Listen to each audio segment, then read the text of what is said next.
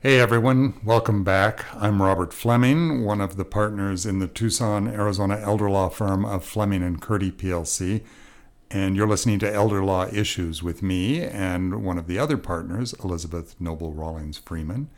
Elizabeth, we uh, we we spent our last podcast episode in, in some depth talking about third-party special needs trusts and addressing some of the questions that one of our listeners posed to us.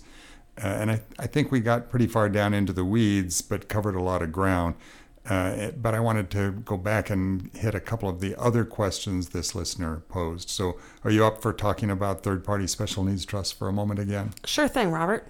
And we're only, remember, listeners, only talking about third-party special needs trusts today. If you want us to explain the difference between third-party and self-settled or first-party special needs trusts, go listen to the previous podcast where Elizabeth does a really good job of distinguishing them. Um, but we're just talking about third-party special needs trusts today. In, a, in another episode later, we'll go over some of the same ground for self-settled or first-party special needs trusts. So, Elizabeth, one of the questions that our listener asks is, okay, you have some money in a third-party special needs trust, you have invested it, and let's say that you made five thousand dollars last year, or I'm sorry, you made five thousand dollars in the current year in income for the special needs trust. What are you going to have to do by way of accounting and tax returns and the like? So the first thing people need to understand is that you should not be going on to TurboTax and trying to do a, t- a uh, return tax return for the trust uh, yourself. This is a really bad idea. And we know that you want to save the beneficiary money, but just don't do that because it's going to get worse. It's going to get more confusing. I, I have to interrupt and la- because I'm laughing because TurboTax is actually the program that we use, but it is a professional version of TurboTax that does uh, uh, uh, ten forty-ones, fiduciary income tax returns. So it is correct. Don't just go do it on TurboTax unless you are a professional tax preparer and you have paid for the professional program. And we have somebody who is just fantastic on our team, Ying Tang. She is a C P A and she is in-house here at Fleming and Curdy. So um, Ying is the person who is preparing these returns. And so what we do when people come with these kinds of questions is immediately we try and connect them with a C P A who we know can help with the tax return. So, Robert, I think your first question is, gosh, like, do you have to tell the I R S about this income? The answer is yes. So so you can't just pretend that this is a, for instance, something like a Roth I R A where you're just saving and, you, and you're not having to pay any income on what's being generated by the trust. That's wrong. So you're going to have to pay income. One of the questions that I think this begs is, who established the third-party special needs trust? And is that person still alive? And in that case, will the income be reported on the trust tax return, or can it be reported on the person who established the trust, the grantor's tax return? So it's actually, it depends. It always depends.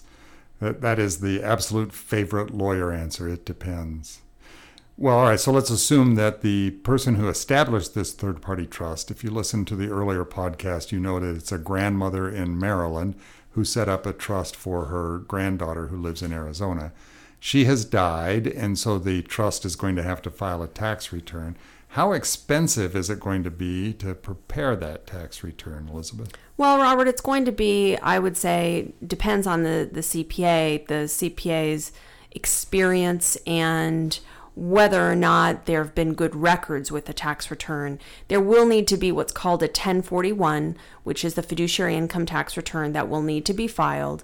And when I work with most C P As, we see the fees for preparing these kinds of trust returns anywhere from, say, one thousand dollars to maybe two thousand five hundred dollars, depending on the assets in the trust, whether there have been good records, whether they're doing this work on an hourly basis. People need to understand that the trustee is going to be responsible for keeping the kinds of records that the tax preparer is going to need to see.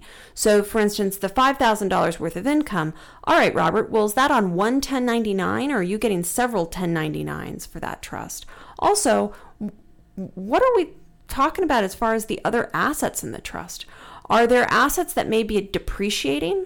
Are there expenses or distributions that have been paid for, like medical expenses? You know, there are a lot of factors that go into determining how the trust will be taxed and what kind of tax the trust will need to pay. You know, I, I have to say, Elizabeth, with my my uh, hypothetical where there's only five thousand dollars of income, it seems a little bit harsh to pay one thousand dollars in tax preparation fees. And I suspect that most C P As would say, well, I'm not going to charge you one thousand dollars for this because the income is so low. But make that a fifteen thousand dollars of income, and I think you're in the right range. I think it might cost one thousand dollars to prepare the tax return. Robert, and I'm going to say for anybody who is working as a trustee and you're trying to skimp on the costs of tax preparation, you're missing the point. Yes, that's absolutely right. These things are complicated to administer, and you don't want to cut corners and, and do them by guess and by golly. Uh, you need good advice for third-party or self-settled special needs trusts because they are unusual animals with some some um, particular rules governing them. And the cost of the tax return, that preparation, Robert, can be paid for by the trust. Can be paid by out of the trust. And and the other thing to keep in mind is that if the trust has made some distributions for the benefit of the beneficiary, even if the beneficiary didn't receive a nickel of cash, but they had some medical bills, as you said, Elizabeth, paid, or they they got a new car, or the car's repairs have been paid, or even the car's insurance has been paid. Uh, those are all perfectly legitimate special needs trust payments, and they carry out some of the income. So the practical result is probably that the trust, while it has to file a tax return, doesn't pay any tax on, at least on income in the in the low thousands of dollars of income. Probably the tax tax is actually paid by the beneficiary. Hey, Robert, what about in your facts if the trust also owned a house and that house is where the beneficiary lived with a roommate and the roommate paid rent to the trust? Does that complicate things? Oh boy, does it complicate things. And, you know, forget the roommate for a minute. If the only thing that the, the trust did was to let the beneficiary live in the house rent-free, has it distributed income to him by not charging him rent? And what effect does all of that have on his public benefits eligibility? These are these are complicated questions about really simple, ordinary kinds of, of settings. So you are going to need a, a qualified C P A and a qualified attorney to give you some direction. So I think, Robert, what I want our listeners to know about that question with generating a certain amount of income is that that's just one tiny, tiny portion of the analysis that needs to go into some of the fiduciary income tax issues around a special needs trust. So, and in our earlier podcast, we talked about multiple state involvement. So let's change it for a moment. The trustee is in Missouri, not in Arizona. The beneficiary is in Arizona. The trust was established in Maryland. When Grandma died, her Maryland will poured assets into the trust. The, the assets came from Maryland, and maybe the broker still is, is has an office in Maryland. Where does the trust have to file tax returns? Does the trust have to file an, an Arizona state income tax return? Well, Robert, the if the beneficiary is in Arizona, the beneficiary will receive a K one from the trust, and the beneficiary may need to file an income tax return in Arizona. But really, we're going to be looking for exactly where the trustee is. In that case, it's Missouri. So yeah, I think you're right that uh, that there it's conceivable that there might be a Maryland income tax return if there was rental income or something, but the brokerage account is not going to generate a Maryland income tax return, and uh, and and the trustee is going to file primarily a, a Missouri income tax return. And, and there's no particular magic, by the way, to the states that I'm picking. I guess I'm sort of staying in the M's. Maybe I should use Montana next. Well, Robert, the K one, though, is an important thing, I think, for our listeners to understand. There will be a K one that is an income tax form that will be generated by the tax preparer, and that will be showing the income distributed, and that will show up on the beneficiary's income tax return. Now, whether or not the beneficiary is going to need to file an income tax return in Arizona is a great question. He or she may not need to. Because their income might not be high enough, Ex- even with the K one income. Exactly. But the trustee needs to be very aware that the beneficiary is going to need to do some kind of analysis with this K one, and the trustee can't just send out a K one and pretend that the job is done. Right, because the beneficiary may not even be able to file a tax return. They may not understand the significance. They have a disability, after all, so you may be working with somebody who needs a little more guidance. Not necessarily, but you may be. Uh, and, but hang on, this beneficiary is receiving S S I and Section eight housing assistance and food stamps and all sorts of government benefits. If they have uh, if they have income on a K one attributed to them, doesn't that knock them off of all their benefits? Could create issues, Robert, and that's one of the reasons why when we look at third-party special needs trusts, there's oftentimes provisions within that trust that will allow the trustee to withhold distributions of income. In fact, that's the whole point of these special needs trusts, is that they are discretionary. They allow the trustee to make decisions about whether or not income or principal is distributed from the trust. So there is not going to be a requirement, Robert, if we're looking at a well-written third-party special needs trust, that the trustee actually distribute out income. So uh, this is all too complicated, Elizabeth. I'm tired of being the trustee. Uh, I, I'd like to give up being trustee and turn it over to somebody else. Can I just resign? And if I just resign, can I name my own successor trustee? What does the trust say, Robert? What? You mean I have to read that document? Yeah, I think that's probably a good place to start. We meet with a lot of people, Robert, who just want to throw their arms up. They get incredibly frustrated, understandably, about all of the different fiduciary rules, the exposure, the personal liability that they have as trustees. And what we want to do is we want to slow down the conversation. Let's read the trust. Let's figure out if we can make things workable so that if somebody wants to remain trustee, they feel that they can do that with the resources and support of a good attorney who may be able to help them.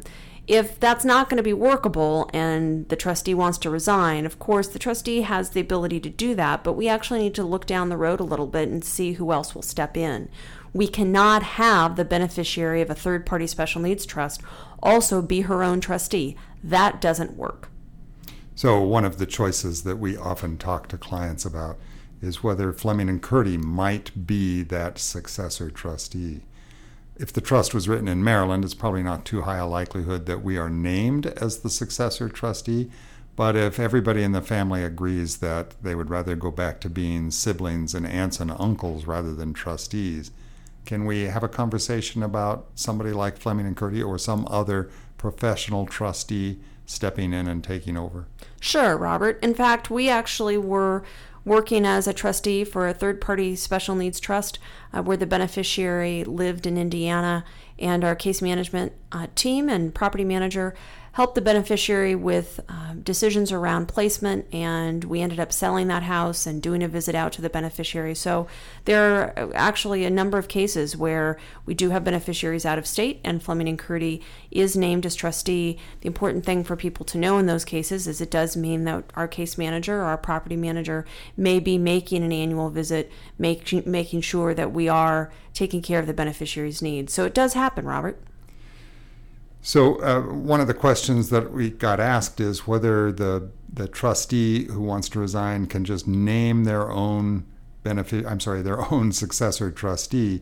And uh, and you said, Elizabeth, go read the trust. Are there some trusts that say the trustee can pick their own successor? Yes. There are, Robert. And in fact, when we write special needs trusts or really any kind of trust, we by default usually give people that power because we find that being the trustee is not nearly as much fun as people think it's going to be, and uh, and they're very often looking to get out, but not in a way that hurts their nephew, sister, whoever it is that's the beneficiary. So it's good to give somebody the power to, to pick a successor. That's not the only person you can give the power to, of course, Elizabeth. As you know, we could name a trust protector or somebody else with the power to select a successor.